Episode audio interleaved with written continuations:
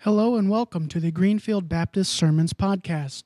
Each week we will be uploading the focus scripture and sermon from Greenfield Baptist Church in Northeast Pennsylvania. Thank you for joining us and enjoy. Ah, all the others can run.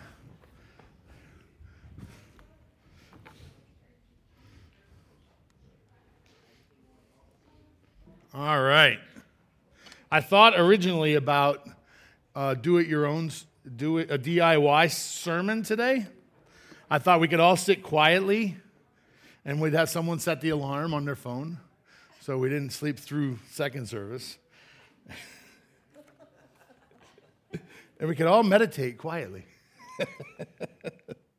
I don't know about you, but I'm whooped, and uh, it's a good whooped, but I am whooped. Uh, just kidding. I've been up since four o'clock getting ready, so I've been waiting on you. Where you been? I even had a skunk this morning. I thought I was going to be, I thought I was either going to be washing a dog at five o'clock this morning, or washing myself this five o'clock this morning. My wife said, "Whoa, the dog that that skunk must be close because he was stinking up the place." Good old, you know, Chuck. Oh, I wasn't going to say Chuck. Sorry. I know I have a friend who said he might have accidentally fell asleep on his lawnmower once, and but I don't, I don't want to rat him out. But I gotta I gotta tell you that when when we did the cup at communion, all of a sudden I opened my eyes and I was like, "Where am I? What am I doing?" And did they come up the aisle and did I miss communion? I was like, "Whoa, I know where I'm at." So we're in Esther, and we got 11 minutes. Dun, dun, dun, we're in Esther chapter 7. And I want to, I want to uh, remind you about the providence of God, right? And this is from uh, Charles Spurgeon. I, this is, I just tried to find a different one uh, this week again uh, to remind us about the providence of God, the way God provides for our life. And the whole book of Esther is about the providence of God, the way He's working uh, in and around us behind the scenes. Um, I, will remind you again, his, the word God is not in the book of Esther. Um, and yet we see God's hand, his fingerprints all over the things that are happening. And that's what we've been looking for every time we read the chapter. The providence of God is a great protector of our life and usefulness. And under the divine care, we are perfectly safe from danger. God's providence protects us. You remember, you may remember where we ended last week. We ended last week. Do you remember this? Haman was walking Mordecai around the city, telling him, telling the city how great he was. And in the, in the midst of that, his anger welled up in him. So frustrated over the situation. He had prepared to ask the king to kill him, so much so that he built a gallows outside his door in the city, prepared to hang him high. And in the midst of that, things get flipped upside down. And God, today, God provides a way out for his people. And I want you to think about how God provides a way out for you as we look at this passage. How God provided a way for God's people uh, to be protected. We have we don't quite understand the laws and the way things worked back then, but once an edict was written, there was no way we were going to change it. There was no way there was going to be something that that would. Uh, it was the king's. Uh, it was all about his reputation. Some of these kings actually believed they were gods, right? They were gods with a small g, but they believed that they were so important, so powerful. And we see in this book how the king thought pretty high of himself. And so when a king would, would write an edict and his, his ring was used, it was, it was as good as done. And yet God provides for a way out for his people. And we're going to begin uh, where God provides perfect timing. Perfect timing. You remember where we're at in this? This is the second. Uh, this is the second banquet. This is the second time, and in no less than three times has the king asked Esther, What is it that you want? What is on your mind, Esther? Tell me up until half of the kingdom is yours at your request. And again, we see that, right? He says it to her again at the second banquet. Tell me, Esther, I'll give you half of what I have. Tell me what it is that you want. Do you realize, do you recognize that God has perfect timing? All too often, uh, we pray expecting to force God's hand, to move God in a direction. Uh, well, we wouldn't say that, right? Because that would be sacrilegious. But sometimes, if we're honest, we're trying to force God's hand. We're trying to force Him to act in a way that we believe is the right direction. And when He doesn't respond the way we think He should respond, we struggle. I do believe that that was probably Judas's problem uh, with Jesus. Judas's problem with Jesus was this. They had an understanding that he was going to take over the kingdom at that time, that it was going to be uh, an overthrow, that Jesus and his people would come and overthrow at that instant time. And when Jesus didn't respond in that way, I believe Judas was trying to force his hand. Judas was trying to, to squeeze him, to, to push him in that direction. We see other places where, even in our own lives, where we try to force God's uh, hands. Uh, ministry opportunities where we try to cut corners, where we don't take the time to discern what God has for us. Areas of our health and relationships God's timing is perfect. I'm preparing, uh, this is to remind me to, to remind you that I'll be on vacation. I'll be here till next weekend, but um, we're going to be on vacation for a couple weeks. And so, um, just that's a that's a reminder. That's a that's a reminder to remind me. Um, uh, Brentley and the diaconate board obviously will be uh, who you'd want to get a hold of the church uh, if you have any needs. I'm going to try not to answer my phone for two weeks. I'm going to see how that happens, uh, how that works. I might smash it on the way out. I don't know. We'll see. That would be a good way. But then I can't take any pictures. All that being said, Connect 4, you're like, why does that have anything to do with Connect 4, right? Well, Connect 4 is what I downloaded on my tablet yesterday because my wife and I are going to be on a bus for a couple hours a day. We're doing this tour thing. And I thought, we got to have something to keep us busy, right? And so I was practicing Connect 4 so, so I can whoop her, right? and she she's if you know my wife she, she, likes the games that aren't strategic. She likes to like um, what's the pictionary and those kind of games. And i'm like i'm gonna trample all over you and connect four you know? And she'll be like eh, i don't care. I'm gonna have to find a new friend on the bus. But one thing i learned as i was practicing practicing yesterday is that the easy one was really easy right? And you know the computer was like oh it just didn't make very good moves. And then I went to the medium, and then it made some better moves. But then I got to the hard one. That was the last one. And then what I realized, and you're like, what does this have to do with timing? Everything in Connect 4 is about timing, right? What the, the goal, and as I'm watching the computer trying to trick me into losing, it sets me up, right? It sets me up with a perfect setup that if I put one, uh, one checker in this spot, it just sets the computer up to win in another spot, right? And so what I realized pretty quickly as I was pr- pretending or practicing or whatever you want to call it was that timing is everything. You have to put the right checker in the right spot at the right time or it will get you. Right? And God's timing well, it's much better than Connect 4. Right? It's perfect. God's timing is perfect. And we see in Esther's uh, in Esther's plan. God's timing is perfect. They again are in this banquet. And the king again asks the question. Esther doesn't even have to bring up uh, the discussion. the king brings up the discussion. What is it, Esther, that you want? What is it that you desire? Why have we had these banquets? And how can I do good for you?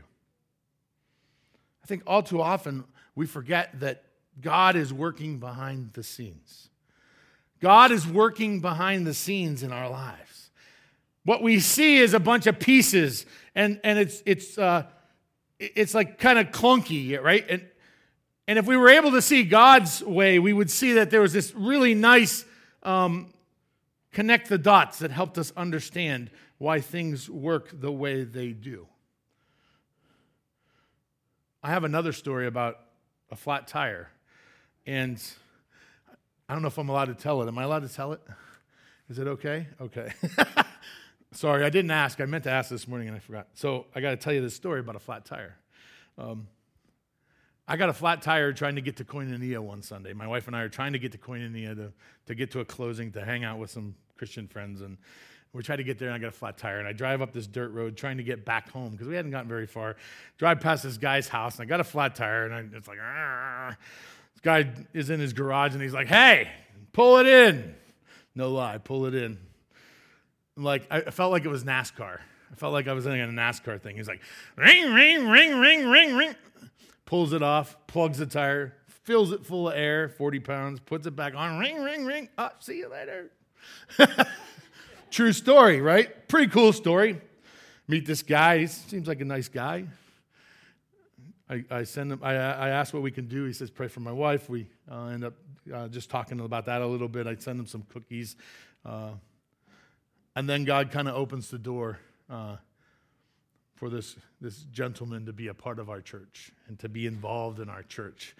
And I don't know what the end of the story looks like, but I know God's working in that story. And, and as you begin to connect the dots, you begin to see God's hand um, all over this story, just one of many. But all over that story, God's hand, his fingerprints all over that. His perfect timing. I got a flat tire and I was hoping to get back home. That was my intent. My intent was get on that dirt road, get the car back home, switch cars, and we need to, we're already late. And God had a different plan.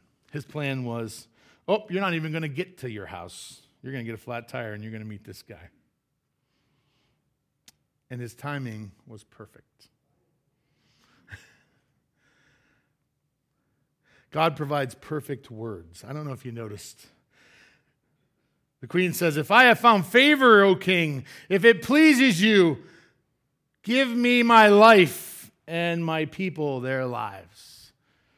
Have you ever thought about the things that come out of your mouth? The things that we say, the things good or bad, right? I'd love to tell you the only thing that comes out of my mouth is good. Eh, wrong answer. But it reminds me that God's timing, God's words are perfect.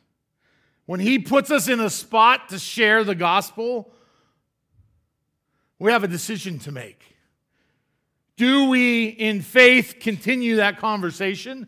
Or do we chicken out because we don't think we have the right words? Or we don't think we have the right verses? Or we don't think we have enough to offer?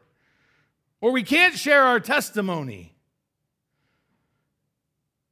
Esther had exactly the right words. Perfect words. And I want to challenge you in your faith that when God prompts you, when God is challenging your heart, when God is moving in your life, and trust me, if I'm going to pray at the end of this sermon about it, and I can almost guarantee you that there'll be someone in your path this week. Because that's how God works, right? We pray for it, God shows up. Perfect timing. He puts people in our path that need to hear the gospel. And He will give us perfect words to share when given that opportunity. Don't minimize those opportunities we have. Don't minimize the fact that God will put someone in your path to share the gospel with. The time is short. Scriptures say the harvest is plenty and the workers are few. Share your testimony with those you come in contact with. If you are a believer in Christ, we have a responsibility. It's not a suggestion, it's a responsibility. If you have the opportunity to encourage someone in the faith who's having a rough day, encourage them. Proverbs 16 24 reminds us kind words are like honey, sweet to the soul. Sweet to the soul. Do you realize how strong and powerful words can be of encouragement? I joke with Brentley, but it's really the truth. If, if, I'm, if I'm completely honest about my position, my position should come with pom poms. Right? Let's, let's just be honest. It, it should come with pom poms. complete honesty. My job is to encourage people, to cheer people on, because I can't make you do anything. I can share the gospel with you all day long, but I can't make you accept it. But what I can do is encourage you by the by one by example by reminding you how God has worked in the past and watching God work in the present so that he will work in the future. So the joke is always grab your pom-poms, it's time to encourage people. But that's the reality. Uh, my job, thank you, Lord. I, I was, I, if I always tell people, if you don't feel encouraged when you spend time with me, I am not using the gift God has given me. That's a gift I have that God has given. It's not mine, it's His. But I also I understand that that is sometimes what we need. Just a reminder that God is with us, that someone cares, that someone's on our side, that someone gives a rip. And oh, do we have the opportunity over and over and over and over again. You see these young kids that run out, they're going to run back in, right? And they need our love, our care. I think I think I'm best suited for about whatever group was in this front row. Must have been like two year olds. That's because if you caught me last week during VBS, you caught me giving high fives to two year olds, right? I don't think I've made it to the three year olds yet. I'm still working on figuring out two year olds. Oh, okay. Oh, I oh yes. I've graduated to the two and three year olds. You want to see genuinely sweet children, right? Just genuinely sweet. Don't have a clue what the words to the song are, don't have a clue what the motions are, but they're excited to be here.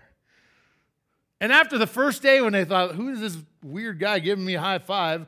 That took a day, but then we got past that and was like, oh, yeah, we could do high five. Yeah, we. Kind words are like honey, sweet to our soul.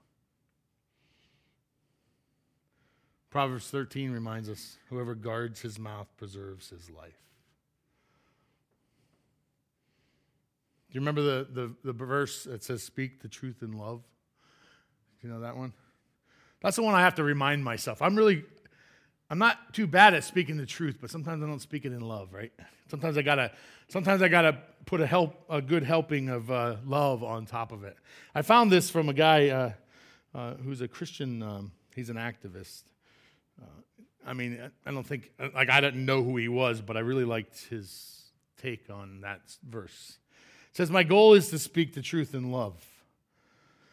There are a lot of people speaking the truth with no love. And there are a lot of people talking about love without much truth. A guy by the name of Shane Claiborne, he's a, he's a Christian activist. I, I just felt like, boy, that really hits the nail on the head. The challenge for us is to speak the truth in a loving way. And finally, God provides in perfect freedom. God's people in the story have a death sentence. There's no way out. They're not going to get out. What we see today, though, is that the king he takes the bad guy out, the first, the first step to freedom. He takes Haman and he has him impaled or hung, depending on your, ver- on your version. Either way, it's not a good day. And as Christians, I'm going to challenge you this morning and I'm going to ask you this question Are you living in the freedom God has given you? We understand the freedom in America, the freedom to worship, and we, we, we appreciate that, and that's a great thing. But I'm going to ask you to go another step higher, to live in the freedom God has given us. He has freed us from the bondage of sin, He has freed us from the bondage that this life holds us down and holds us back.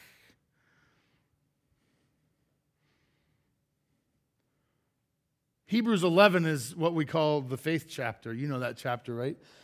Just loaded, if you want to read it, by faith, by faith, by faith, by faith, by faith, by faith. The whole chapter is a laundry list of all the people, not all the people, it says that it's not an exhaustive list, but it's a, a list of people who lived by faith, who lived their life in, in reflection of the faith they had. They lived it out. And then you get to chapter 12, verse 1. And I call it the, snow, the snowsuit verse. Because I always think about when I read the verse. If you were going to run a marathon and you ran it in a snowsuit, how do you think that would go? Not well, right? You might make it for a little while. But I wonder how often in our Christian walk we're walking this journey a marathon in our snowsuit, tangled, all bundled up, hung up on the things of this world. This is what Paul, it, I mean, I believe Paul wrote Hebrews. This is what it says.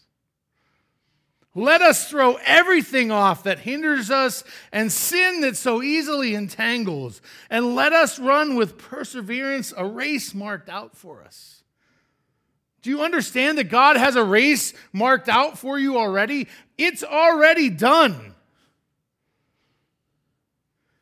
And we get tangled up in our old sin nature. We get tangled up in our mind. We get tangled up in the things of the past.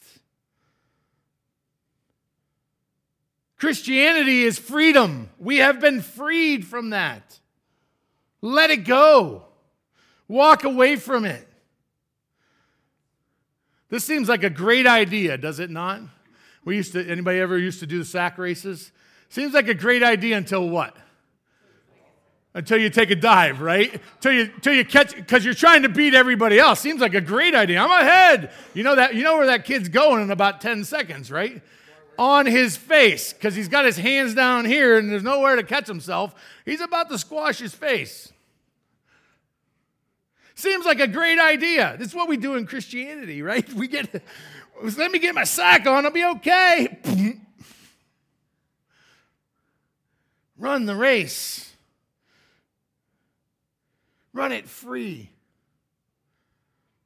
Don't let other people tangle you up. Don't let other people get in the way. Don't let a denomination get in the way. Don't let the news get in the way. Don't let other people get in the way. Live out your relationship with Jesus Christ.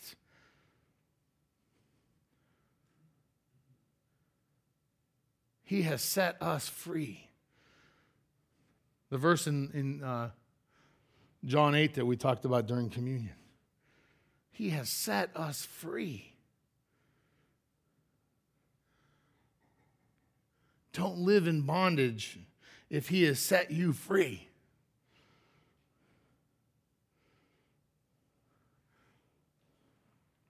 This weekend we celebrate freedom. And it's easy for us to get hung up on the on the freedom that we have in America. And that's not a bad thing to be reminded of. It's a great thing. But I don't know if you know this picture that the cross to me looks a lot taller than the flag. And the reason I picked that picture was for, for one reason.